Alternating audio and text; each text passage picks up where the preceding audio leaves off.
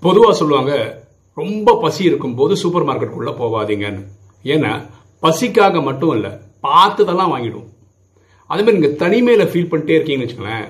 அப்போது அந்த தனிமையில் இருந்துக்கிட்டே உறவை தேட ஆரம்பிச்சிங்கன்னு வச்சுக்கோங்களேன். பார்த்தது கிடைச்சது இந்த மாதிரி தான் உங்கள் லைஃப் அமையும்.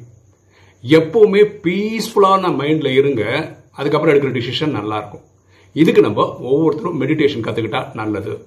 நான் ராஜயோக தியானம் கற்றுன்னு இருக்கேன் எண்ணம் போல் வாழ்வு.